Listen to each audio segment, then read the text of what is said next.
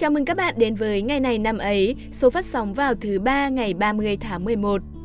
Vậy là hôm nay đã là ngày cuối cùng của tháng 11 rồi các bạn ạ. Thời gian trôi qua thật nhanh đúng không nào? Các bạn đã có một tháng suôn sẻ thuận lợi chứ? Nếu may mắn mọi việc đều hanh thông thì mình chúc các bạn sẽ nhanh chóng hoàn thành mọi mục tiêu trong năm nay nhé. Còn nếu chẳng may chặng đường bạn đi vẫn đang hơi khó khăn gập ghềnh một chút thì cũng đừng quá lo lắng. Nghĩ một cách đơn giản thì bạn có thể sẽ đến đích chậm hơn người khác một chút thôi, chứ cũng chẳng có gì quá nghiêm trọng đâu nhỉ. Nhân dịp cuối tháng thì mình lan man với các bạn một chút, còn bây giờ thì chúng ta sẽ cùng vào phần nội dung chính của chương trình nhé.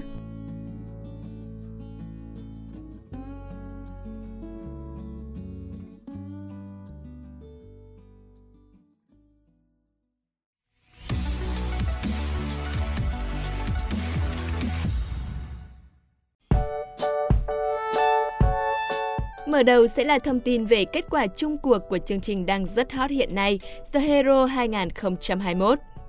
Các bạn thân mến, tối ngày 27 tháng 11, đêm chung kết xếp hạng chương trình The Hero 2021 chính thức diễn ra. Liên tiếp chiến thắng qua nhiều vòng thi, Eric xuất sắc vào vòng chung kết.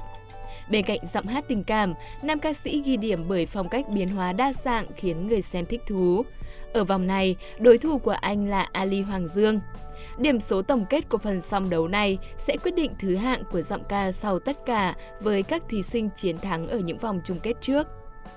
Trong đêm chung kết này, đội EC của Eric và Nizazi trình diễn ca khúc Máu đỏ da vàng do Ditap sáng tác. Ca khúc mang thông điệp tự hào dân tộc, khai thác tinh thần yêu nước với phần dàn dựng công phu đẹp mắt. Nam ca sĩ diện áo dài phối hợp nhịp nhàng cùng các vũ công tạo nên tiết mục mãn nhãn người xem. Trong khi đó, đội đường số 10 của Ali Hoàng Dương và Đắc Vi lựa chọn ca khúc Thiêu Thân do Khắc Hưng sáng tác. Tiết mục mang đến hình ảnh ma mị khác biệt với những màn biểu diễn trước đó. bà giám khảo đánh giá cao màn thể hiện của cả hai đội, nhưng những lời khen cho đội Eric vẫn có phần nhỉnh hơn. Nhạc sĩ Nguyễn Hải Phong cho biết anh rất vui và tự hào về thông điệp Eric lan tỏa. Nhạc sĩ Hồ Hoài Anh thì không ngần ngại cho 10 điểm tuyệt đối về tiết mục này, vì theo anh, đây là màn biểu diễn hoàn hảo. Từ đầu cuộc thi, Eric giữ phong độ ổn định, nỗ lực đổi mới qua từng vòng. Cộng tác với nhà sản xuất Nimbia, anh có nhiều ca khúc phối mới sáng tạo, được đánh giá cao như Kẻ cắp gặp bà già, Chỉ riêng mình ta, Đặc biệt, bản hit Nam Quốc Sơn Hà kết hợp với Phương Mỹ Chi gây sốt với 8,4 triệu lượt xem trên YouTube, hơn 10 triệu lượt trên TikTok. Cuối cùng, theo kết quả được tổng hợp, đội Eric và Ninjazi giành chiến thắng chung cuộc, trở thành quán quân mùa đầu tiên của The Hero. Với điểm số thấp hơn Eric, Unify đoạt Á quân, Mỹ Anh xếp thứ ba. Trên các diễn đàn mạng, khán giả đánh giá The Hero 2021 là một chương trình hay, kịch tính vì các thí sinh tham dự đều rất thực lực. Cùng với đó, thành tích mà Eric đạt được tại đây cũng không nằm ngoài dự đoán của người hâm mộ. Có thể nói, The Hero đã tạo ra một sân chơi thực sự chất lượng khi mà các thí sinh có cơ hội để được thỏa sức sáng tạo. Trong suốt chặng hành trình ở cuộc thi, Eric đã nhiều lần lồng ghép các thông điệp rất ý nghĩa về dân tộc, đất nước, qua hình thức thể hiện mới mẻ như vừa hát, vừa rap, vừa nhảy. Những thông điệp tưởng chừng khô khan đã trở nên thật sống động, hấp dẫn và dễ đi vào lòng người nghe. Chiến thắng này của Eric, mình nghĩ là hoàn toàn xứng đáng với những gì mà chàng ca sĩ trẻ này đã cống hiến trong cuộc thi năm nay.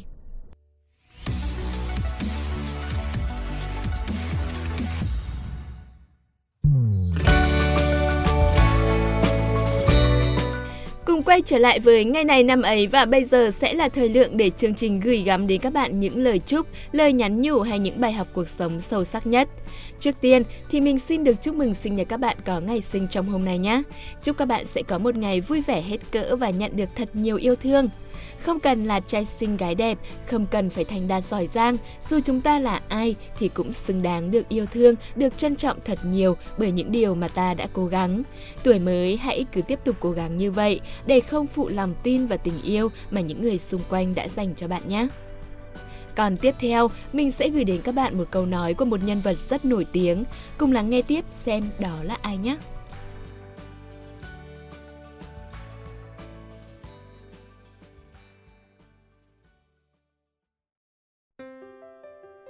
Các bạn thân mến, ngày này cách đây 39 năm, ông hoàng nhạc pop Michael Jackson đã phát hành album thứ 6 Thriller. Đây là album ca nhạc bán chạy nhất mọi thời đại cho đến hiện tại và là một dấu mốc quan trọng trong sự nghiệp đồ sộ của Michael Jackson. Hơn cả một ca sĩ, với những di sản mà Michael Jackson đã để lại, cũng như những tranh cãi trong cả cuộc đời, ông đã trở thành một huyền thoại, một biểu tượng không hoàn hảo mà người ta vẫn luôn phải nhắc đến. Ngày hôm nay, mình sẽ gửi đến các bạn một câu nói vô cùng nổi tiếng của Michael Jackson. Trong một thế giới đầy lòng hận thù, chúng ta vẫn phải dám hy vọng. Trong một thế giới đầy sự tức giận, chúng ta vẫn phải dám xoa dịu sự tức giận đó. Trong một thế giới đầy sự tuyệt vọng, chúng ta vẫn dám ước mơ. Và trong một thế giới đầy dẫy hoài nghi, chúng ta vẫn có niềm tin. Trong các sáng tác của mình, Michael Jackson đã nhiều lần gửi gắm những thông điệp về niềm tin, lòng bác ái, sự yêu thương giữa con người với con người. Và câu nói này một lần nữa thể hiện nhân sinh quan hết sức tích cực của Michael Jackson trước cuộc đời. Câu nói rõ ràng sẽ truyền được cảm hứng đến thế hệ trẻ để chúng ta sống một cuộc sống hạnh phúc và ý nghĩa hơn. Ai cũng muốn sống một cuộc sống bình yên trong thế giới hòa bình và ngập tràn hạnh phúc. Nhưng thực tế thì cuộc sống là muôn mặt, muôn màu. Có màu hồng tình yêu thì cũng sẽ có màu đen của chiến tranh, có màu xanh hòa bình thì cũng sẽ có màu đỏ của đổ máu. Đó là điều ta phải chấp nhận, vì đôi lúc chỉ một mình ta sẽ không đủ sức thay đổi cục diện lớn lao và bản thân ta trong nhiều trường hợp cũng chẳng thể thay đổi thế giới nơi mình đang sống. Nhưng không thể vì gặp những chuyện xấu mà ta lại mất hết niềm tin và hy vọng. Nếu như vậy thì cuộc đời sẽ biến ta thành một kẻ tuyệt vọng, thất bại và cuộc sống của ta sẽ chẳng còn ý nghĩa. Dù nhiều người không thích bạn thì bạn cũng hãy tin tưởng chính bản thân mình. Dù mọi việc đều không suôn sẻ, bạn hãy vẫn cứ hy vọng. Dù hoàn cảnh chẳng hề thuận lợi, bạn vẫn có quyền ước mơ. Dù người khác đối xử không tốt với bạn, thì bạn hãy cứ mỉm cười và tha thứ nếu có thể. Câu nói của Michael Jackson nhắc nhở ta phải biết vượt lên những khó khăn, nghịch cảnh, dám nỗ lực cố gắng, dám hy vọng và ước mơ. Không phải tất cả những người thành công đều được sinh ra trong một môi trường hoàn hảo. Thậm chí, nhiều người trong số đó đã có hoàn cảnh lớn lên nhiều thiệt thòi. Nhưng điểm chung giữa họ là dù có thế nào đi nữa, họ cũng không đổ lỗi hay chấp nhận buông xuôi, mà họ đều cố gắng vượt lên bằng rất nhiều ý chí, quyết tâm và niềm tin kiên định. Và thành công của họ chính là minh chứng, là câu trả lời rõ ràng nhất để chúng ta có thể nhìn vào và thêm tin tưởng vào những nỗ lực của bản thân. Michael Jackson không chỉ để lại gia tài âm nhạc đồ sộ, ông còn đóng góp rất nhiều vào việc thiện nguyện. Là một người nghệ sĩ, có lẽ ông đủ nhạy cảm để cảm nhận được sự rối ren của thế giới nơi mình sống. Nhưng mình tin rằng câu nói trên của ông chính là kim chỉ nam giúp ông có thể sống nhân văn và truyền tải nhiều thông điệp ý nghĩa đến vậy trong các tác phẩm của mình. Dù đã trải qua nhiều năm, nhưng chắc chắn câu nói này vẫn còn nguyên giá trị để chúng ta soi dọi và lựa chọn thái độ đúng đắn trước cuộc đời, đúng không các bạn?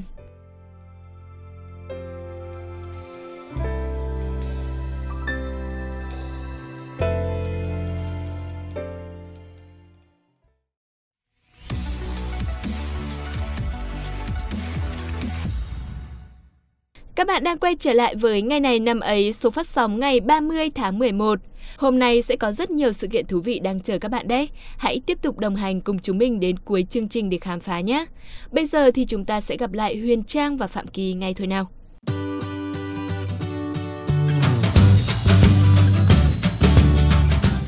Xin chào, Huyền Trang rất vui được gặp lại Phạm Kỳ và các bạn đang theo dõi ngày này năm ấy. Xin chào Huyền Trang, mà Trang này, hôm nay cuối tháng rồi, có nên rủ hội anh chị em làm bữa tổng kết tháng không nhỉ? Có chứ sao không? Nhưng mà chúng ta làm nhẹ nhàng tại công ty thôi nhé. Vì dịch bệnh vẫn đang phức tạp lắm. Lát ra khỏi phòng thu, mình rủ cả hội gọi trà sữa, ok không? Ừ, Kỳ thì Kỳ định ăn lẩu các thứ ấy chứ. Ừ. Nhưng mà thôi, nghe theo Trang, Trang vui là Kỳ cũng vui rồi. Ui rồi ôi, nổi hết cả gai ốc. Đừng có mà luyên thuyên nữa. Bắt đầu chương trình đi nào. Ok ok. Mở đầu chương trình ngày hôm nay, chúng ta sẽ cùng đến với những sự kiện tại Việt Nam.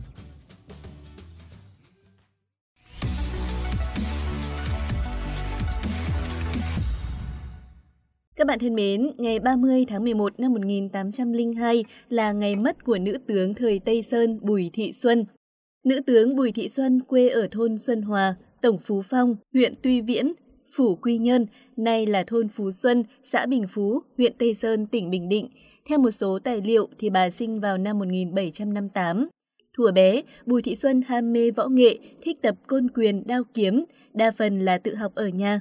Do thông minh, sáng dạ và đặc biệt là tố chất nhanh nhẹn khỏe mạnh, Bùi Thị Xuân tập võ rất nhanh. Khi đã thành danh, Bùi Thị Xuân đứng ra tự mở lò luyện võ. Học trò của bà đa phần là chị em phụ nữ tuổi 18 đôi mươi trong vùng. Năm 1771, khi anh em nhà Tây Sơn giấy nghĩa, Bùi Thị Xuân là một trong những người hưởng ứng đầu tiên.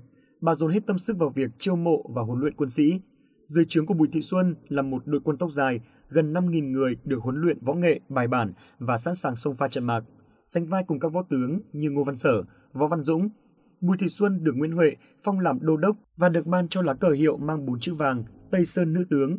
Bùi Thị Xuân có nhiều đóng góp to lớn trong suốt chặng đường gây dựng cơ đồ, đánh đuổi giặc ngoại xâm, dẹp yên phản loạn, bình ổn đất nước của vương triều Tây Sơn. Nữ tướng Bùi Thị Xuân là vợ của danh tướng Trần Quang Diệu. Trường hợp gặp gỡ của hai ông bà cũng rất đặc biệt. Chuyện là hôm ấy Trần Quang Diệu đang trên đường tìm đến Kiên Mỹ ra mắt anh em Tây Sơn, không may giữa đường gặp hổ, được bà Bùi Thị Xuân tương cứu. Lúc này, Bùi Thị Xuân cũng đang định tìm đến gia nhập nghĩa quân Tây Sơn. Chỉ lớn gặp nhau, hai ông bà cùng nhau đến ra mắt Tây Sơn Vương Nguyễn Nhạc. Ở đây, Nguyễn Nhạc đã tác thành cho hai người thành vợ chồng và cả hai đã trở thành những trụ cột của Tây Sơn. Nếu bà là người đứng đầu ngũ phụng thư thì ông là một trong thất hổ tướng của Tây Sơn. Bùi Thị Xuân không chỉ là một nữ tướng can trường và quả cảm mà còn là một tướng quân có tinh thần trung quân, trung nghĩa. Sử cũ chép rằng, sau khi vua Quang Trung băng hà, Quang Toản lên nối ngôi khi tuổi còn non nớt. Lợi dụng việc này, Thái sư Bùi Đắc Tuyên đã lộng hành, âm mưu thâu tóm quyền hành, làm cho triều đình rối ren, lục đục, gây hiểm khích và nghi kỵ lẫn nhau. Bùi Đắc Tuyên sau đó đã bị các tướng trung thành với triều đình Tây Sơn xử lý. Là cháu của Bùi Đắc Tuyên nên Bùi Thị Xuân không thể không bị người đời đặt dấu hỏi, thậm chí là nghi kỵ. Mặc dù vậy, bà đã biết đặt chữ Trung lên trên hết, tỏ rõ là một người công tâm, không vì việc riêng chi phối, trung thành tuyệt đối với triều đình, đồng cảm với hành động loại bỏ Bùi Đắc Tuyên để ổn định triều chính của các võ tướng. Năm 1801, lợi dụng sự suy yếu của chính quyền Quang Toản, chúa Nguyễn Ánh thừa cơ phục thu. Khi nhà Tê Sơn sụp đổ, gia đình bà bị bắt và có kết cục bi thảm. Thế nhưng cho đến những phút giây cuối cùng, bà vẫn cho thấy được sự gan dạ, dũng cảm và kiên cường của mình nữ tướng Bùi Thị Xuân ra đi với một tư thế quá đỗi phi thường. Nối tiếp mạch nguồn truyền thống yêu nước, viết tiếp trang sử vẻ vang của hai bà Trưng, bà Triệu, Đô đốc Bùi Thị Xuân đã làm dạng danh cho khí phách của người phụ nữ Việt Nam. Tên tuổi của bà đã được đặt cho nhiều đường phố. Nhiều tượng đài, đền thờ Bùi Thị Xuân cũng đã được dựng ở nhiều địa phương để hậu thế ghi nhớ công lao của một nữ tướng can trường và quả cảm, có nhiều công lao đóng góp cho đất nước dưới thời Tây Sơn. Trên đây là thông tin trong nước duy nhất Bây giờ sẽ là những thông tin trên thế giới. Cung điện Thủy Tinh hay cung điện Pha Lê tại thủ đô London của Anh Quốc đã bị phá hủy ngày 30 tháng 11 năm 1936. Công trình này là một tòa nhà làm bằng thủy tinh và sắt, ban đầu được dựng lên trong công viên Hyde ở London, Anh Quốc để làm nhà cho Đại triển lãm thế giới năm 1851. Cung điện thu hút hàng ngàn du khách thuộc mọi thành phần xã hội. Các vật trưng bày trong cung điện bao gồm gần như mọi thứ kỳ công của thời kỳ Victoria bao gồm các sản phẩm của nhiều quốc gia trên khắp thế giới, có đồ gốm, đồ sứ, đồ sắt và đồ dùng phòng khách, búa hơi nước và máy nén hơi, dầu thơm và đàn piano, nhà cửa và bộ đồ lặn, vũ khí và áp kế, vải vóc và pháo hoa. Trong hàng giờ, lửa thiêu rụi tất cả những gì tiêu biểu cho sự sáng tạo vô giới hạn và một đế quốc hùng mạnh. Cung điện bị phá hủy, ngọn lửa được nhìn thấy từ xa hàng dặm bừng sáng cả bầu trời đêm. Tất cả những gì còn lại là hai tháp nước, và chúng bị tháo dở xuống trong chiến tranh thế giới thứ hai. Quỹ Cung điện Thủy Tinh được thành lập vào năm 1979 để giữ cho ký ức và sự tôn kính sống mãi về giai đoạn này trong lịch sử Vương quốc Anh.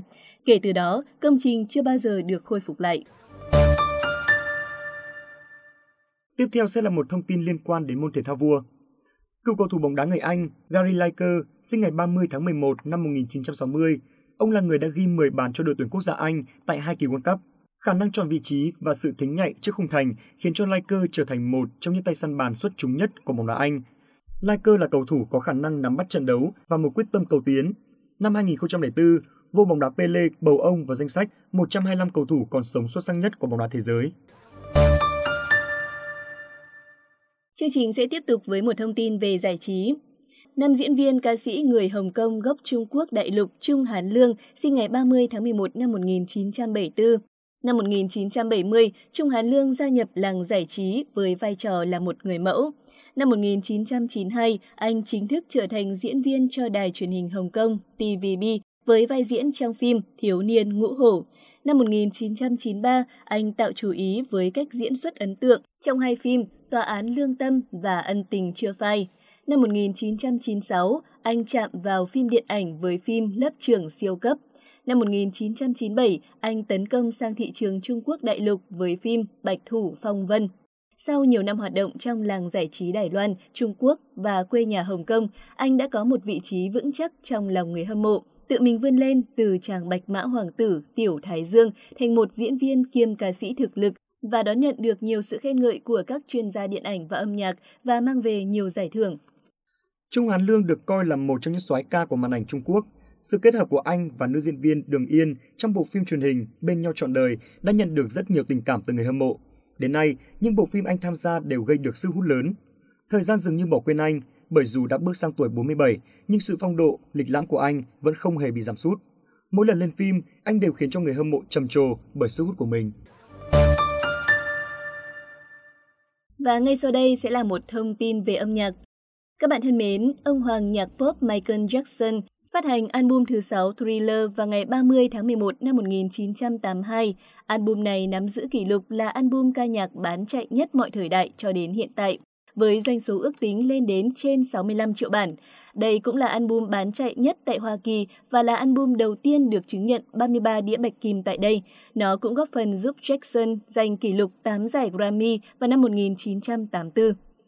Thriller đã đưa Jackson trở thành một trong những ngôi sao nhạc pop xuất sắc nhất vào cuối thế kỷ 20 và giúp cho ông phá vỡ những rào cản chủng tộc trong ngành công nghiệp âm nhạc thông qua sự xuất hiện trên MTV và buổi gặp mặt Tổng thống Hoa Kỳ Ronald Reagan tại Nhà Trắng. Năm 2008, album được tái phát hành một lần nữa với tên gọi Thriller 25 với những bản phối lại cùng với sự góp giọng của nhiều tên tuổi đương đại. Cũng trong năm này, album đã được giới thiệu vào đại lộ danh vọng Grammy cùng với album Of the World cũng của Michael Jackson. Chúng ta sẽ cùng đến với thông tin cuối cùng của ngày hôm nay. Nam diễn viên, nhà từ thiện người Mỹ Paul Walker mất ngày 30 tháng 11 năm 2013 ở tuổi 40 do tai nạn xe hơi. Chiếc xe đâm vào một cột đèn đường và một cái cây trên phố Hercules, một khu vực giới hạn tốc độ khoảng 72 km/h gần đại lộ Kelly Johnson ở Valencia, Santa Clarita, California. Chiếc xe bốc cháy ngay sau đó. Các nhà chức trách xác định rằng khi xảy ra tai nạn, Rodas, cố vấn tài chính của Walker là người cầm lái, còn Walker ngồi ở ghế bên. Cơ quan cảnh sát Los Angeles tuyên bố cả hai nạn nhân đều đã tử vong ngay tại hiện trường. Do Walker qua đời giữa lúc Fast and Furious 7 đang trong quá trình quay phim, nên hãng phim Universal thông báo tạm dừng sản xuất phim vô thời hạn, bày tỏ mong muốn được nói chuyện cùng gia đình nam diễn viên trước khi quyết định sẽ làm gì với bộ phim. Em trai Cody Walker của Paul được mời tham gia đóng thế anh trong các cảnh quay còn lại. Ca khúc nhạc phim của Fast and Furious 7 là See You Again được thể hiện bởi rapper Wiz Khalifa và ca sĩ Charlie Puth là bài hát để tưởng nhớ Paul Walker.